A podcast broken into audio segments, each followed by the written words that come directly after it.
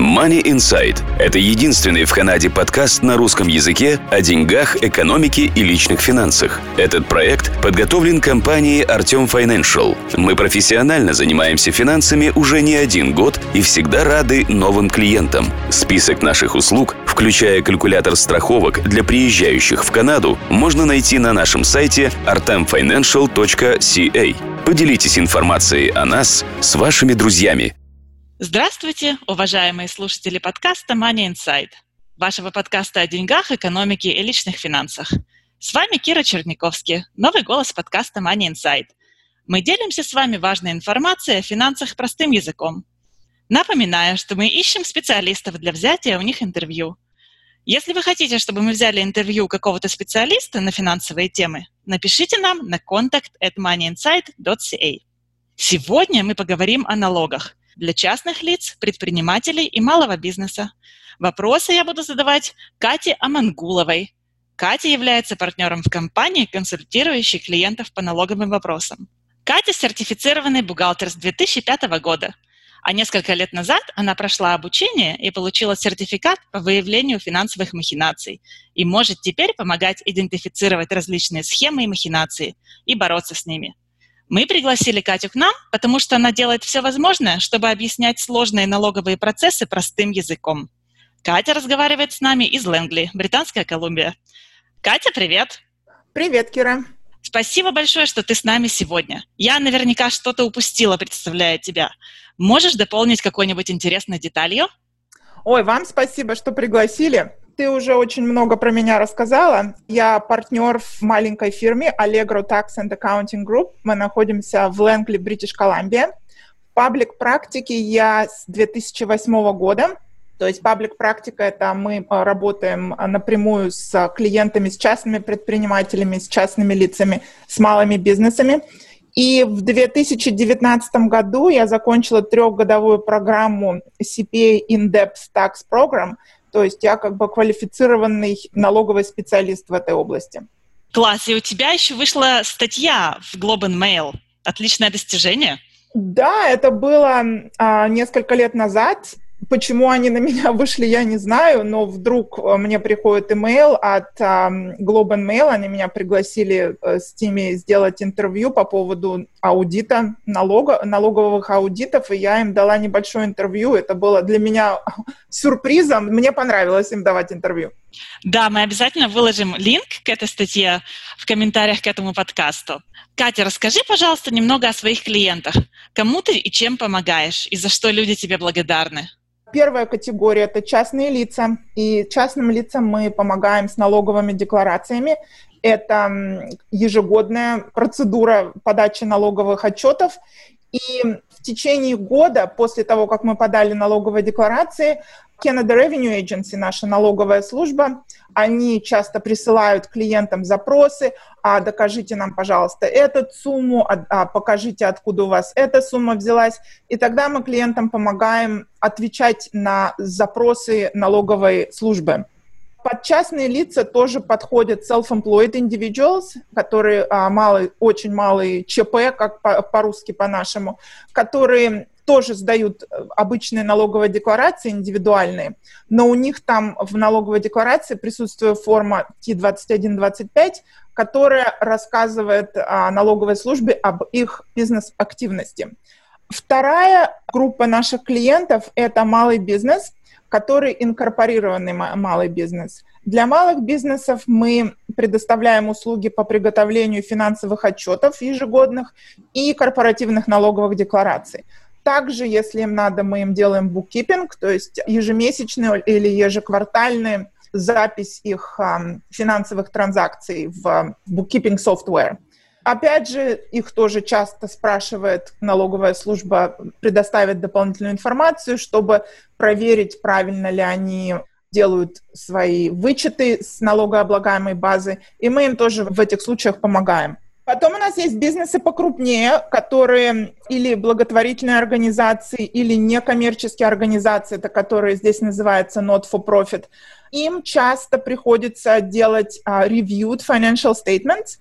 Reviewed financial statements — это большая работа, чем обычная финансовая отчетность, потому что она в себя включает элементы аудита. И этим некоммерческим организациям часто нужно проводить такое из-за того, что они используют как бы чужие деньги для своих активностей, там всякие donations, пожертвования и так далее. И чтобы показать своим донорам, что они правильно используют деньги, они хотят чтобы аккаунтант показал, что у них все нормально с тем, как они распоряжаются деньгами. Еще у нас есть, мы проводим аудиты трастовых счетов. Это когда у адвокатских контор или у real estate brokerages они берут а, деньги в траст от своих а, покупателей, от своих клиентов, и у них их регулирующие организации требуют ежегодные аудиты трастовых счетов, чтобы, опять же, убедиться, что деньги использованы в нужном направлении, в нужных целях. И в конце концов, мой партнер Джулия, она делает налоговые декларации для граждан США. Очень много полезных услуг. Здорово знать, что это все сконцентрировано в одной компании. Давай начнем разбираться с личными налогами. Всех это интересует, наверное. Из твоего опыта, на что людям надо обратить внимание, чтобы увеличить налоговый возврат? Ну, теперь уже за следующий год получается. Самый легкий, самый прямой метод уменьшить свою налогооблагаемую базу – это, конечно же, делать contributions в RRSP. То есть если люди откладывают деньги на свою собственную пенсию через Registered Retirement Savings Plan, те деньги, которые они туда вложили в течение года, плюс первых 60 дней следующего года, они снижают налогооблагаемую базу. То есть мы берем наши доходы, вычитаем сначала из них пенсию, то, что мы отложили на пенсию, и только с оставшейся суммы снимаются налоги. Да, это, это так. Иногда бывают RRSP-план, если люди работают на предприятии, которое предлагает RRSP-план, например, они говорят, мы вам даем э, возможность вложиться в RRSP, и мы, как э, работодатель, будем немножко вам помогать, как говорится, matching contribution. Например, вы вложили 3% от вашей зарплаты через предприятие, и мы вложили 3% match, up to 3% от вашей зарплаты. Тогда а, налоги снижаются прямо с пейролла. То есть, как правило, предприятие уже учитывает это в расчете налогов, и у человека в течение года его зарплата немножко выше после всех вычетов. Иногда люди сами делают э, вложения в, в, эту, в этот пенсионный план, тогда у них они делают, например, в течение года ежемесячно или просто копят и потом один раз вкладывают в течение 60 дней следующего года, тогда они, как правило, получают налоговый возврат, потому что их работодатель об этом не знает и он уже, эти contributions, эти вложения, они не учитываются в подсчете каждого пейчека, который человек получает. Ясно. То есть стоит проверить, что у вас происходит на работе, и нужно ли вам самим потом учитывать, э, сколько вы э, вложили в пенсию, когда вы подаете налоговую декларацию. Это так, это точно. И всегда очень полезно узнать, что предлагает работодатель, и использовать это по максимуму. То есть если работодатель предлагает 3% matching contribution, то лучше делать эти а, вычеты на, на работе, чтобы максимизировать то, что работодатель за тебя вкладывает. Отлично. Какие еще налоговые кредиты и deductions, как ты сказала, кроме пенсионных отчислений существуют? много deductions, которые человек не может регулировать. То есть, например, deduction будет, а, это если кто-то член профсоюза, например, nurses, медсестры или, например, какие-нибудь сантехники, учителя, у них у всех есть профсоюз. И в этот профсоюз они хотят, не хотят, они должны отчислять деньги, и у них работодатель сразу же берет, забирает это с пейчека и отправляет в профсоюз вот эти вложения в профсоюз, они тоже считаются дедакшенами, то есть они не включаются в налогооблагаемую базу. Тоже, если там какие-то профессиональные memberships, которые человек должен отчислять из-за того, что он в какой-то профессии, например, профессиональные инженеры, это тоже вычитается с налогооблагаемой базы. Кредиты, они уже приходят позже. После того, как у вас есть доход, у вас есть deductions, вы вышли на налогооблагаемую базу, к этой налогооблагаемой базе будет применен процент налога. После этого мы смотрим на то, какие у вас есть налоговые кредиты.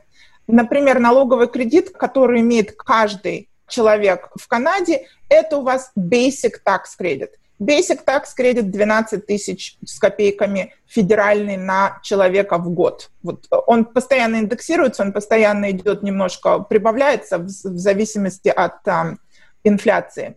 То есть на 2019 год этот такс-кредит 12 тысяч. То есть что это означает? Что если вы работаете, первые 12 тысяч у вас не будут облагаться налогом. Ой, Потом, я не знала. После, этого у вас есть, если, например, вы одинокая мать, одинокий отец, то есть у вас нет мужа, жены, у вас нет common law partner, но у вас есть ребенок, или у вас э, с вами живет мама или папа, которые уже пожилые, у вас есть dependent tax кредит. Это такой же tax кредит, как ваш basic кредит. Это чтобы учесть то, что вы кого-то поддерживаете, если, если у этого человека нет инкома. Если с вами живет мама, которая получает пенсию, и эта пенсия больше 12 тысяч, то вы этого налогового кредита не можете получать, потому что ее income будет превышать вот этот вот минимум basic кредит, минимум вот эти 12 тысяч. То есть это актуально для всех, у кого родители живут на спонсоршип и не имеют права не работать, не получать пенсию, никакую особую поддержку от Да, да, но это опять же для single parents. То есть mm-hmm. если вы single, если у вас статус сингл, если у вас полная семья, если у вас есть common law partner, если у вас есть супруг, тогда вы не можете, у вас нет депендента. Если вы живете один, например, single father или там single мужчина, который живет с мамой, и у него мама пожилая приехала к нему жить из России, например, или из Украины, тогда это можно рассматривать этот кредит. Ясно. И еще пару вопросов. Детские деньги, то, что CCB, помогает ли это? И ипотеку, которую, наверное, все в этой стране платят каждый месяц, и тяжело к сожалению, вот в плюс, как бы, на первый вопрос у меня положительный ответ. Детские деньги не облагаются налогом, и они не включаются в расчет вашей налоговой декларации. Второй вопрос. Ипотека никак не списывается с ваших налогов, если вы обычный трудящийся, который работает на работодателя, обычный uh, personal taxpayer. Угу. То есть детские деньги, CCB, Child Benefits, они как пенсия, как RRSP? Нет, детские деньги вычисляются с вашего инкома, с вашего дохода. То есть канадская налоговая служба каждый год они получают налоговые декларации либо вас, либо вашей семьи. То есть если, если человек сингл, они будут single mom, single dad, они будут рассматривать одну налоговую декларацию. Если у вас полная семья, они будут смотреть доход на семью. И из этого они по своей формуле, и в зависимости от того, сколько у вас детей в семье, они будут вычислять, какой у вас будет child tax benefit на следующий год. То есть child tax benefit зависит от дохода, который у вас доход минус deductions. Вот налогооблагаемая база, из нее вычисляется child tax benefit.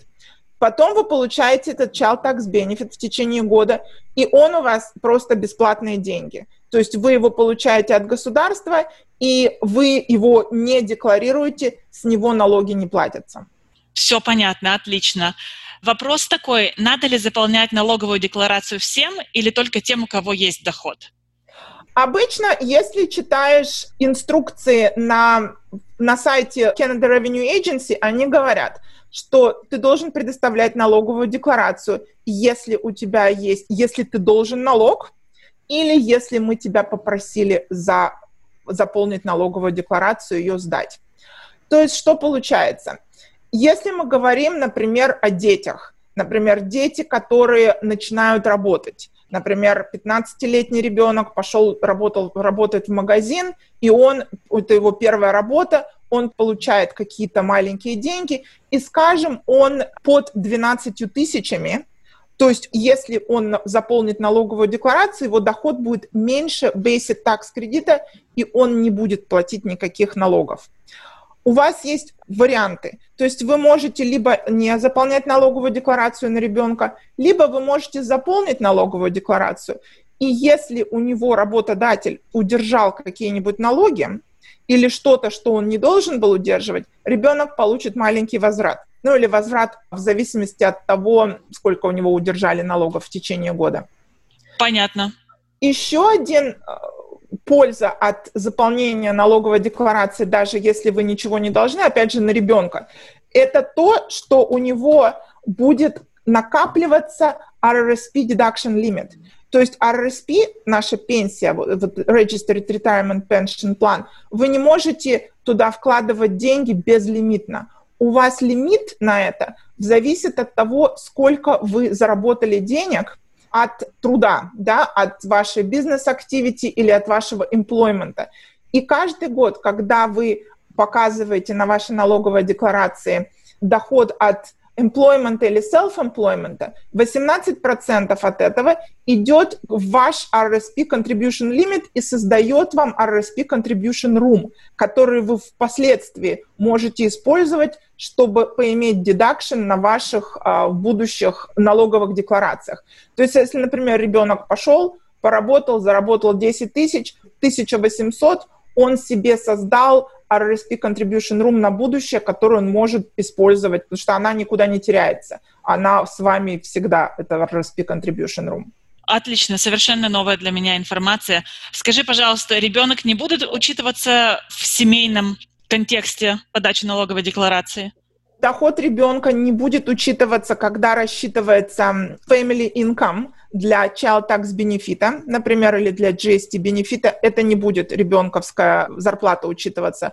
Но если у нас есть single mom, которая использует этого ребенка как свой dependent tax credit, доход ребенка будет вычитаться из dependent tax кредита, и ее dependent tax кредит будет меньше на сумму того, сколько у нее ребенок заработал. Это как такая же ситуация, как, например, с мамой. Guy живет с мамой, у мамы есть пенсия, пенсия вычитается из вот этих 12 тысяч dependent tax кредита, то же самое зарплата ребенка.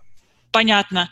Я бы сказала, сложно, но выполнимо при наличии необходимой информации и если все достаточно просто. Прежде чем мы пойдем к следующему вопросу, можно я еще одну добавлю? А, конечно, конечно, поводу, да. По поводу, нужно ли заполнять налоговую декларацию, если нет дохода. Если, например, мы говорим о новоприбывших в Канаду, то есть, например, кто-то приехал в Канаду, скажем, в сентябре года, какого-то года и еще не нашел работы, еще ничего не заработал в Канаде за вот эти 4 месяца. Все равно есть смысл подать налоговую декларацию с нулями, потому что на основании этой налоговой декларации будет вычисляться, опять же, если у них есть дети, child tax benefit, если у них низкий income, будет GST кредиты вычисляться. То есть для такой ситуации это тоже полезно подать налоговую декларацию. И налоговая декларация подается только резидентами страны или те, которые приехали по рабочей визе тоже? По рабочей визе тоже. Рабочая виза, они считаются temporary residents. У них есть social insurance number, который начинается на девятку. И с этим social insurance number, если они живут резиденты Канады, они тоже подают налоговые декларации. То есть все, у кого есть social insurance number, SIN, должны подавать? Да. Понятно, отлично. Ох, сложно, но, надеюсь, выполнимо при наличии необходимой информации. Ну что же, хорошо. Придем к категории self-employed. Поясни, пожалуйста, что это за категория и чем налоговые принципы таких людей отличаются от наемных работников, которых мы только что обсудили? С удовольствием. Самое легкое объяснение, кто такой self-employed, это те, у кого есть доход, но они не, не на зарплате. То есть, как правило, они выполняют какую-то работу для своего заказчика, и они не зависят от работодателя в том, как они будут выполнять эту работу, чем они будут выполнять эту работу, то есть у них есть свое оборудование, у них есть свои орудия труда, и также они должны быть независимы в том, что если, например, им нужна какая-то подмога в их труде, они могут а, нанимать себе помощников. То есть вот есть как бы критерии вот этой независимости от работодателя, который определяет, self-employed ты или не self-employed. Иногда self-employed могут иметь контракт, иногда self-employed, например, если мы рас рассматриваем, например, какой-нибудь construction, человек, который делает ремонты в домах или на стройке работает новых домов, у него, как правило, много, например, если, если он работает на ремонте, то есть у него много работодателей, то есть каждый, например, домовладелец будет его работодателем, у него много мелких работодателей, с которыми он имеет какие-то они квот подписывают, что-то они подписывают, какой-то договор, прежде чем он начинает работать. Иногда есть более long-term self-employment, например, кто-то идет на предприятие и работает как консультант, тогда у них тоже будет контракт. Ну, то есть он может быть, а может и не быть. То есть все зависит от um, взаимоотношений между работодателем и человеком, self-employed individual. Ясно. И тоже касается прекрасных специалистов, которые помогают нам чинить нашу технику и выписывают квитанцию после оказания услуг. Да, да, и то есть они потом а, это все будут компилировать и подавать, отчитываться на своем налоговом отчете за то, что они заработали. Понятно, отлично. Ну и какой же главный вопрос тебе задают эти self-employed люди? Ну, конечно же, что можно списать? Конечно. Да. Ну, расскажи, пожалуйста. А, вообще, когда задают вопрос, а можно я это спешу? А можно я то спешу?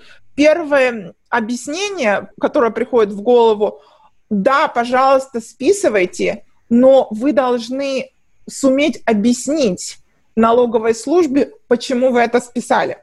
То есть посмотрите на это так, что вот то, что вы потратили, помогает ли вам принести новый бизнес? Или помогает ли вам он сделать вашу работу? То есть, если мы говорим, например, какие-то прямые расходы, то, что вы, опять же, вот э, ремонтный работник купил материалы и использует это, чтобы отремонтировать мне, например, ступеньки на моем крыльце, то да, конечно, это будут материалы, которые списываются напрямую. Но есть, например, такие, как вот походы в ресторан. То есть походы в ресторан можно, люди любят списывать походы в ресторан, но опять же нужно здесь быть аккуратным с той точки зрения, что вы должны доказать, если вас придут проверять, почему вы пошли в ресторан и почему вы считаете, что это помогает вашему бизнесу. То есть это может быть, вы пошли на какой-то networking митинг, чтобы там себя продвинуть свой бизнес, или, может быть, вы пригласили кого-то в ресторан вашего работодателя, который вам помог и предложил вам хороший контракт. То есть это все хорошо, а если вы просто пошли в ресторан с семьей или там с супругом, чтобы обсудить, значит, бизнес-дела, это уже, может быть, не так будет ясно налоговой службе, что это у вас бизнес-экспенс. Ясно, то есть это в основном для целей аудита. И стоит обратиться к специалисту, чтобы выяснить, что можно списывать, а что нет, или есть где-то в интернете, в особых учреждениях списки, что рекомендуется, что нет? Вообще на сайте Canada Revenue Agency, когда вы смотрите на налоговую декларацию, там всегда можно посмотреть налоговую декларацию а, форму налоговой декларации. Если посмотреть на форму T2125, которая Statement of Business Income, там все, список есть того, что можно списать. То есть там вот все расходы, которые нужно, то есть когда готовишь налоговую декларацию, ты должен все расходы по категориям организовать, и вот этот Т-2125 показывает все категории, которые присутствуют на налоговой декларации. Ясно, отлично. То есть так получается, что если кто-то хочет стать self-employed, стоит сначала проверить все, что можно и что нельзя списывать, распланировать, что ты делаешь, и потом уже с головой в воду. Это точно. Я считаю, мое мнение, что self-employed это не для всех, не для каждого. Плюс self-employment это то, что ты получаешь все, что ты заработал. Ты выписал инвойс на 2000, и ты получил эти 2000. То есть, если ты работаешь на кого-то, то у тебя зарплата 2000, а на руки ты, например, получил 1400, потому что твой работодатель удержал у тебя пенсию, удержал EI, удержал еще чего-нибудь, и ты чистыми на руки получил, скажем, 1400. Self-employed получает все, что он заработал, но self-employed должен помнить, что ему в конце года на это нужно заплатить налог. И некоторые self-employed, они, у них нет дисциплины, чтобы откладывать деньги, которые он должен будет заплатить как налог. И в конце концов, когда мы приходим к концу года или в апреле, когда мы подаем налоговые декларации, денег у них платить налог нет. То есть, опять же, это идет вопрос в бюджет, как люди планируют свои деньги, что люди тратят больше, чем они зарабатывают. То есть вот этот фактор должен быть учтен, когда человек хочет стать self-employed. Еще бывает такое, что человек работает на работодателя, а потом работодатель говорит, а давай, может быть, я тебя на контракт переведу. То есть есть такие. Тогда человек, которому предлагается такая альтернатива, он должен как следует подумать. Работодатель очень сильно выигрывает на этом, потому что работодателю не нужно платить в пенсию, не нужно платить в EI, не нужно платить еще какие-нибудь отчисления, которые работодатель обязан отчислять на своих работников, кто у него на пейроле. То есть тут же работодатель экономит деньги на этом деле.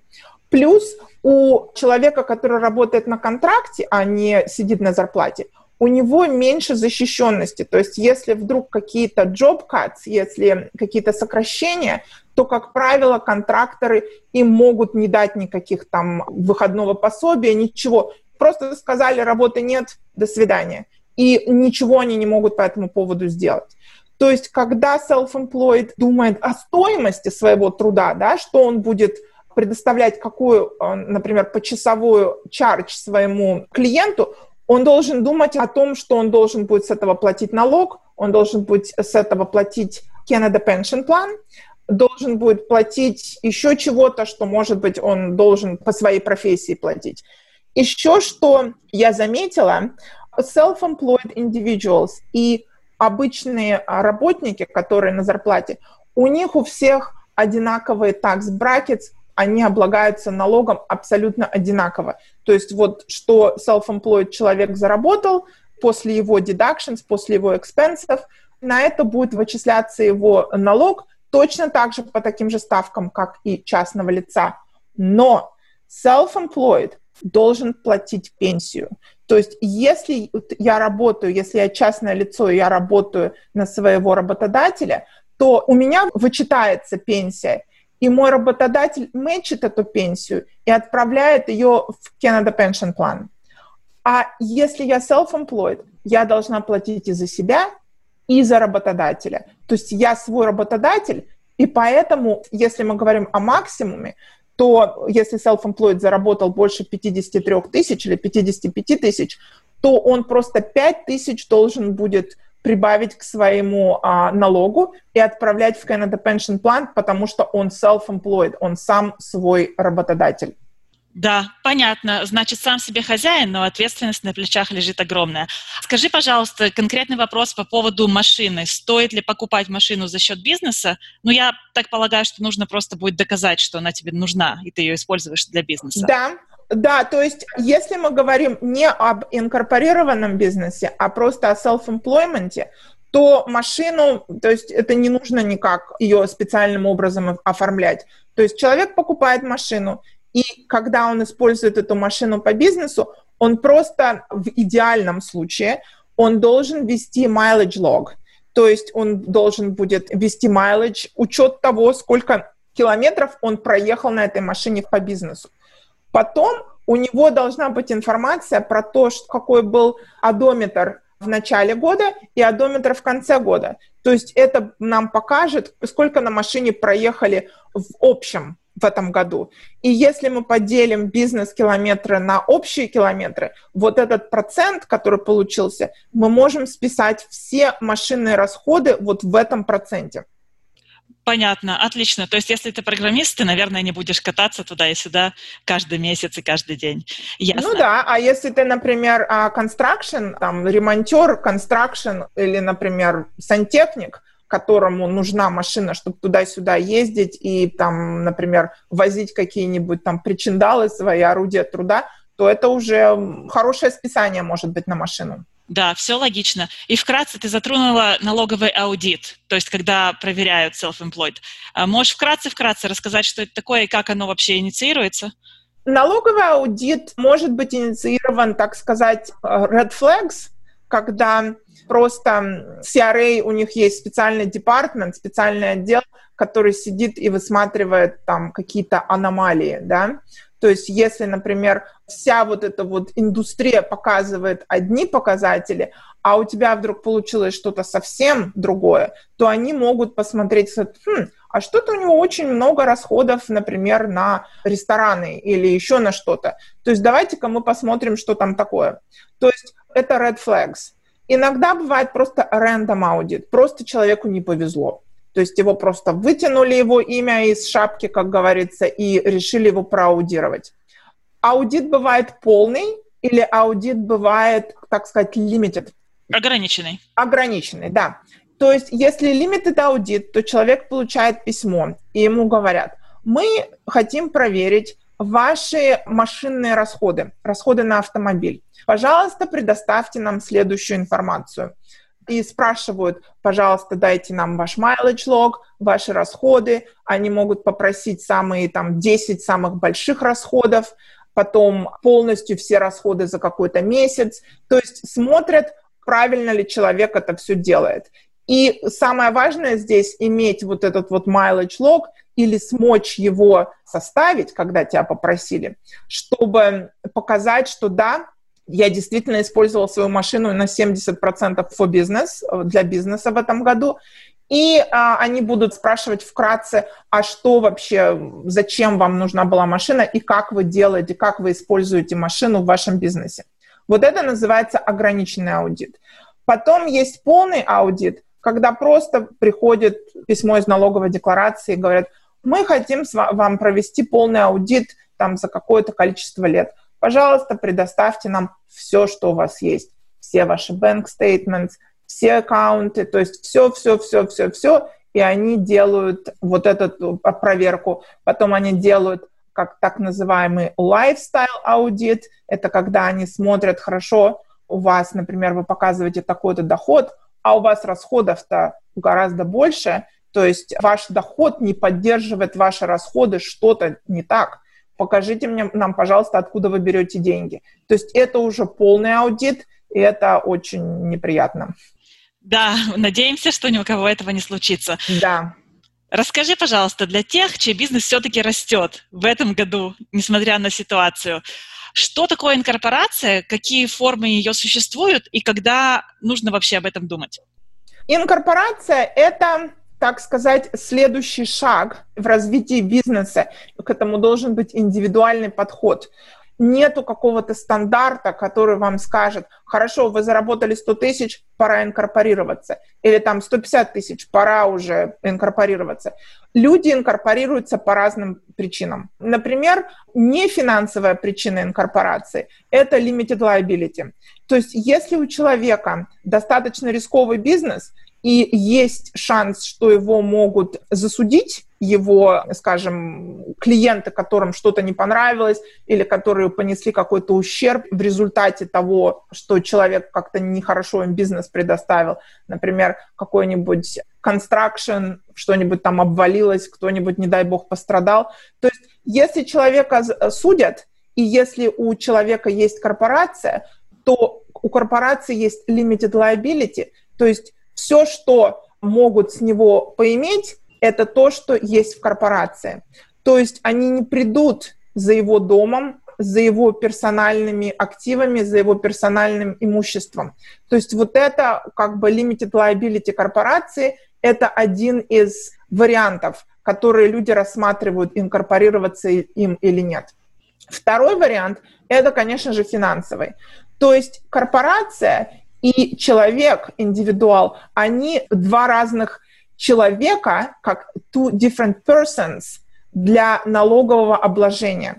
То есть, если мы говорим про self-employed, self-employed и человек — это одно и то же. Поэтому для self-employed бизнес, он предоставляет ту же самую налоговую декларацию, как и частное лицо. То есть все, что заработал, ты берешь и показываешь на своей персональной налоговой декларации. Корпорация, она отдельное лицо, налогооблагаемое лицо. То есть у корпорации, у нее свой, может быть, конец года, у корпорации своя ставка налогообложения. Но при этом тут нужно, опять же, проявлять дисциплину, потому что уже если у человека есть корпорация, он не может просто прийти и взять деньги в банке и пойти, значит, использовать эти деньги корпоративные на свои персональные расходы. Тут уже должно быть какой-то учет, если, например, человек, shareholder, акционер, вытащил деньги из корпорации, это должно быть учтено. Либо это зарплата, либо это дивиденд и отразиться на персональных налоговой декларации. Но корпорация, у вас есть вариант, то есть вы можете контролировать, как вы вытаскиваете деньги, дивиденд или зарплата. Вы можете контролировать, когда вы вытаскиваете деньги. И у корпорации, если у вас первые 500 тысяч долларов активного бизнес, Active Business Corporation, ставка налогообложения только 11%. То есть если у человека он делает больше денег, чем он тратит, ему выгодно оставлять эти деньги в корпорации, платить всего 11% там на прибыль и вытаскивать оттуда только то, что ему надо только то, что ему нужно, и то, что он вытащил из корпорации, будет облагаться по персональной процентной ставке, которая, конечно же, гораздо выше, чем корпоративная. Понятно. Слушай, всем желаю инкорпорироваться на каком-то этапе своей жизни. Ну да, да. То есть это тоже там свои, конечно же, есть всегда подводные камни, но инкорпорация это работает для многих людей. Отлично. Спасибо тебе большое, Катя. Спасибо, Кира. Сегодня мы обсуждали нюансы налогообложения для частных лиц и бизнесов и дали очень много полезных советов, используя которые вы сможете оптимизировать круговорот денег в семье и бизнесе. И, Катя, последний вопрос. Как можно с тобой связаться, чтобы задать еще вопросы, глубже изучить темы или, может быть, воспользоваться твоими услугами? с удовольствием дам вам свою информацию. Вы можете всегда мне написать email. Мой email адрес kate K-A-T-E at langleycga.com. У меня есть веб-сайт www.langleycga.com, и там есть вся информация. Отлично. Спасибо еще раз, Катя. Надеюсь, что мы запишем еще пару подкастов в течение года. Спасибо, Кира. Было очень приятно общаться. Взаимно. Это был подкаст Money Inside. Я, Кира, прощаюсь с вами и напоминаю, что вы найдете всю дополнительную информацию и линки в комментариях к этому выпуску подкаста. Не забудьте туда заглянуть. Мы ищем интересные темы. Поделитесь, пожалуйста, вашими идеями в комментариях под выпуском, нашей Facebook-группе или послав mail на contact at moneyinside.ca.